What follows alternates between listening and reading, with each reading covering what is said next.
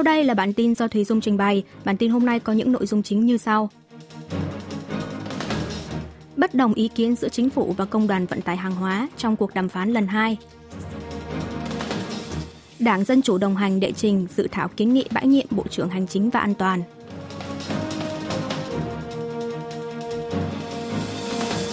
Múa mặt nạ của Hàn Quốc được UNESCO công nhận là di sản văn hóa phi vật thể của nhân loại.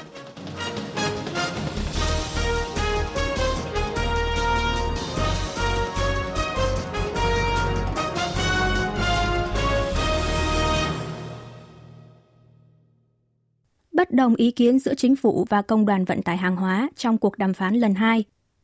Cuộc tổng đình công của Công đoàn Vận tải Hàng hóa Hàn Quốc bước sang ngày thứ 8 kể từ ngày 24 tháng 11. Bộ Địa chính và Giao thông cùng phía công đoàn chiều ngày 30 tháng 11 đã tiến hành đàm phán lần hai tại trụ sở chính phủ ở Seoul, nhưng cuộc đàm phán đổ bể chỉ sau 40 phút do hai bên vẫn kiên định với lập trường trước đó, không thể thu hẹp được bất đồng ý kiến. Bộ Địa chính đã chuyển lệnh cưỡng chế quay trở lại làm việc, được chính phủ ban hành ngày 29 tháng 11 vừa qua, cho 445 tài xế lái xe chở xi măng. Tuy nhiên, các tài xế tuyên bố sẽ không chấp hành lệnh, tiếp tục đình công. Công đoàn vận tải hàng hóa cho rằng Bộ Địa chính đã vi phạm luật về quy trình tống đạt lệnh khi gửi tin nhắn về lệnh cưỡng chế quay lại làm việc mà không có sự đồng ý trước. Trong bối cảnh cuộc tổng đình công của phía công đoàn vận tải kéo dài, ngành công nghiệp đang liên tục bị thiệt hại. Lượng xuất kho xi măng đã đốt xuống dưới 10% so với thông thường. 6 trên 10 công trường xây dựng trên toàn quốc đã phải dừng đổ bê tông. Tuy nhiên, chính phủ cho biết sau khi lệnh cưỡng chế quay trở lại làm việc được ban, người lao động không thuộc công đoàn đã làm việc trở lại. Lượng xuất kho xi măng đã phục hồi về mức 25% so với thông thường. Việc cung cấp dầu cũng rơi vào tình trạng báo động. Tính đến chiều ngày 30 tháng 11, có 26 trạm xăng dầu trên toàn quốc trong tình trạng hết tồn kho, chủ yếu tập trung ở Seoul và hai địa phương lân cận thủ đô là tỉnh Gyeonggi và thành phố Incheon. Phó Thủ tướng phụ trách kinh tế kiêm Bộ trưởng Kế hoạch và Tài chính Chu Kyung Ho trong buổi trao đổi với lãnh đạo các doanh nghiệp vừa và nhỏ ngày 1 tháng 12 đã một lần nữa hối thúc công đoàn vận tải hàng hóa ngừng đình công, cam kết sẽ nỗ lực giảm thiệt hại tối đa cho doanh nghiệp, xử lý nghiêm những hành vi trái phép cản trở công tác vận tải hàng hóa.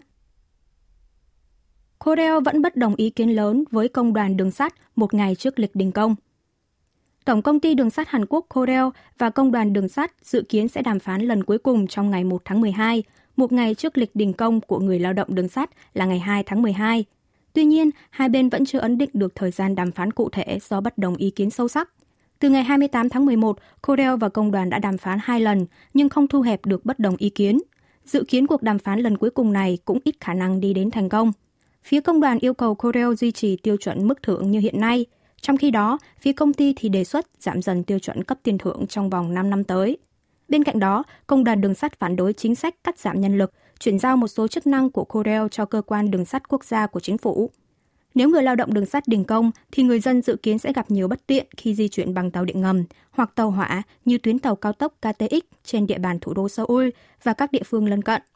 Đặc biệt, Corel có chủ trương ưu tiên chở hành khách nên dự kiến vận tải hàng hóa sẽ bị giảm mạnh – càng khiến tình hình vận tải hàng hóa trở nên nghiêm trọng hơn trong bối cảnh công đoàn vận tải hàng hóa cũng đang đình công. Đảng Dân Chủ đồng hành đệ trình dự thảo kiến nghị bãi nhiệm Bộ trưởng Hành chính và An toàn. Toàn bộ 169 nghị sĩ của Đảng đối lập Dân Chủ đồng hành tại Quốc hội ngày 30 tháng 11 đã đồng đệ trình dự thảo kiến nghị bãi nhiệm Bộ trưởng Hành chính và An toàn Lee Sang-min nhằm truy cứu trách nhiệm liên quan tới thảm họa dẫm đạp tại khu phố Itaewon, quận Yongsan, Seoul hồi cuối tháng 10. Đảng Dân Chủ đồng hành nêu 4 lý do kiến nghị bãi nhiệm đối với Bộ trưởng Lee Sang-min, trong đó có thiếu sót trong công tác phòng chống thảm họa và cứu hộ khẩn cấp với tư cách là người chịu trách nhiệm cao nhất đối với các thảm họa, trốn tránh trách nhiệm khi xảy ra thảm họa, chỉ đạo điều tra chỉ dừng lại đối với các cảnh sát, nhân viên cứu hỏa tuyến đầu tại hiện trường. Dự thảo bãi nhiệm bộ trưởng sẽ được thông qua tại Quốc hội nếu được quá bán nghị sĩ tán thành, Do đó, khả năng cao dự thảo sẽ được Đảng Dân Chủ đồng hành, đảng chiếm số ghế đông tại Quốc hội, đơn phương thông qua trong phiên họp toàn thể nghị sĩ Quốc hội trong ngày 2 tháng 12. Dù được thông qua, nhưng Tổng thống không phê chuẩn hay Bộ trưởng Y không tự xin từ chức, thì đảng đối lập có kế hoạch sẽ xúc tiến đệ trình dự thảo luận tội trong tuần sau. Về phần mình, đảng cầm quyền sức mạnh quốc dân đang bày tỏ lập trường phản đối quyết liệt. Đảng này cho rằng đảng đối lập đang có ý đồ trốn tránh những rủi ro về mặt tư pháp liên quan tới những nghi ngờ của chủ tịch đảng đối lập Lee Jae-myung – Đảng Dân Chủ đồng hành vẫn không khuất phục kết quả bầu cử tổng thống, không hài lòng về bài toán cải cách cơ quan cảnh sát mà chính phủ Tổng thống Yoon song yeol xúc tiến.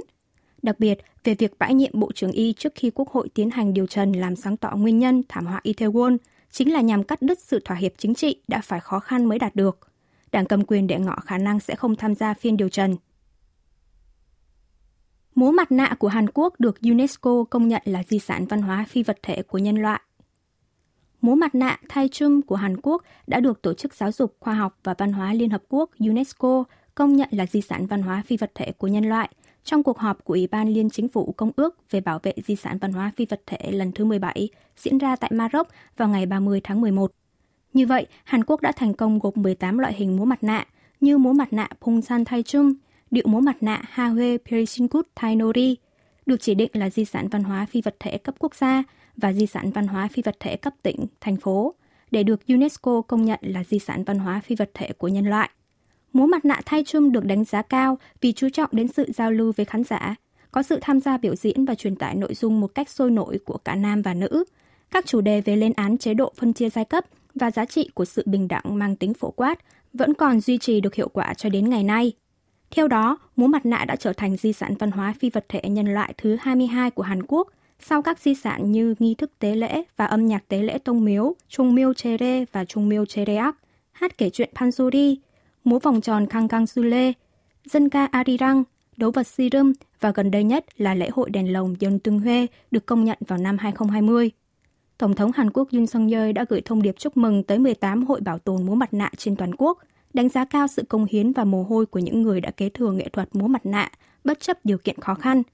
Tổng thống Yoon cho biết múa mặt nạ là loại hình nghệ thuật kết hợp giữa múa, hát và diễn kịch, là một nét văn hóa được người dân vô cùng yêu thích vì chứa đựng giá trị của sự bình đẳng, giải quyết các vấn đề xã hội một cách hài hước. Tổng thống kỳ vọng việc múa mặt nạ được công nhận là di sản văn hóa phi vật thể của nhân loại lần này sẽ là cơ hội để người dân trên toàn thế giới cùng chia sẻ tinh thần và giá trị văn hóa truyền thống lâu đời và nâng cao hơn nữa cốt cách văn hóa của Hàn Quốc. Kim ngạch xuất khẩu tháng 11 của Hàn Quốc giảm 14%. Bộ Công nghiệp Thương mại và Tài nguyên Hàn Quốc công bố kim ngạch xuất khẩu tháng 11 đạt 51,9 tỷ đô la Mỹ, giảm tới 14% so với một năm trước. Trong năm nay, xuất khẩu của Hàn Quốc đã duy trì được đà tăng trưởng tới tháng 9, nhưng chuyển sang xu hướng giảm vào tháng 10. Lần này là tháng thứ hai liên tiếp giảm. Bộ Công nghiệp phân tích sự sụt giảm này là do kinh tế toàn cầu đình trệ, nhu cầu giảm, thêm vào đó là tác động từ cuộc đình công, từ chối vận chuyển của công đoàn vận tải hàng hóa.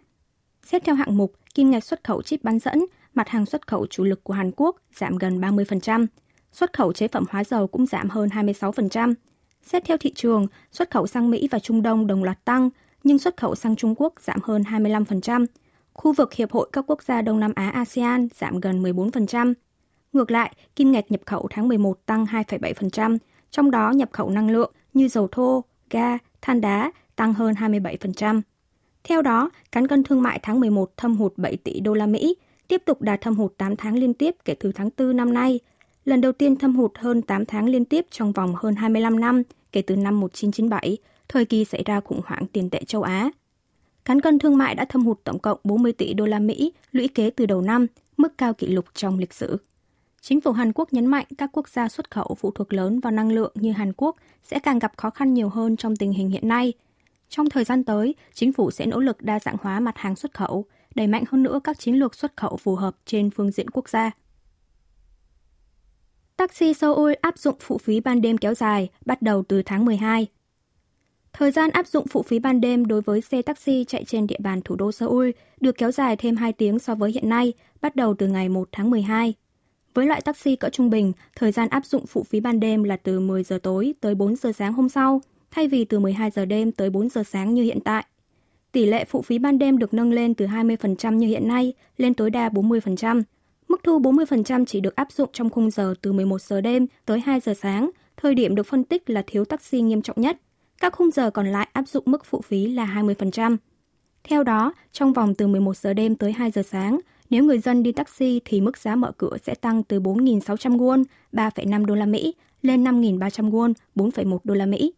Taxi cao cấp và taxi cỡ lớn vốn không thu phụ phí ban đêm trong thời gian qua, cũng sẽ áp dụng tỷ lệ phụ phí là 20% trong toàn bộ khung giờ từ 10 giờ tối tới 4 giờ sáng.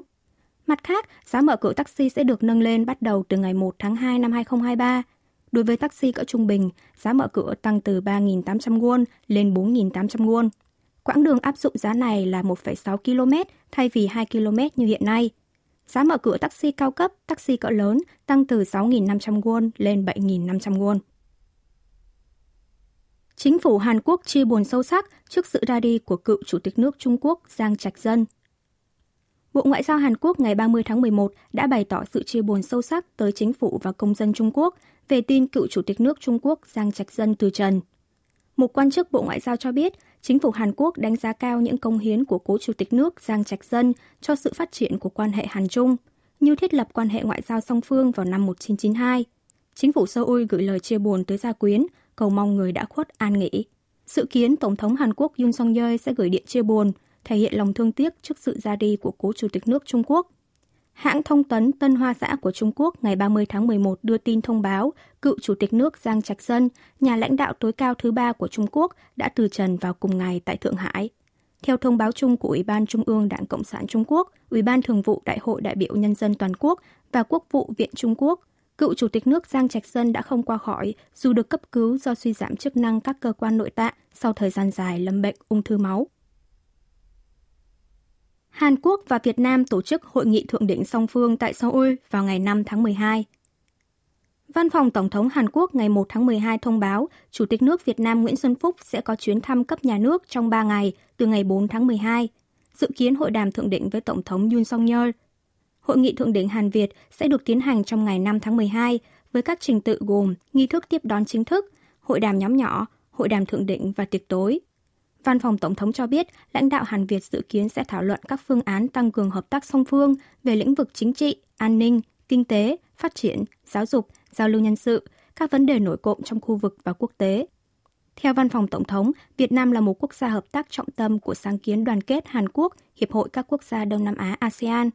Chuyến thăm Seoul của Chủ tịch nước Nguyễn Xuân Phúc sẽ là cơ hội quan trọng để hai nước phát triển mối quan hệ song phương thành quan hệ đối tác chiến lược toàn diện, tăng cường hơn nữa hợp tác với ASEAN – Năm nay là kỷ niệm 30 năm Hàn Quốc và Việt Nam thiết lập quan hệ ngoại giao. Chủ tịch nước Nguyễn Xuân Phúc là lãnh đạo đầu tiên có chuyến thăm cấp nhà nước Hàn Quốc kể từ khi chính phủ Tổng thống Yoon song yeol ra mắt. Quý vị và các bạn vừa nghe xong bản tin của Đài Phát thanh Quốc tế Hàn Quốc KBS World Radio. Tiếp theo là chuyên mục Tiếng Hàn qua phim ảnh do Y Trong Eun trình bày.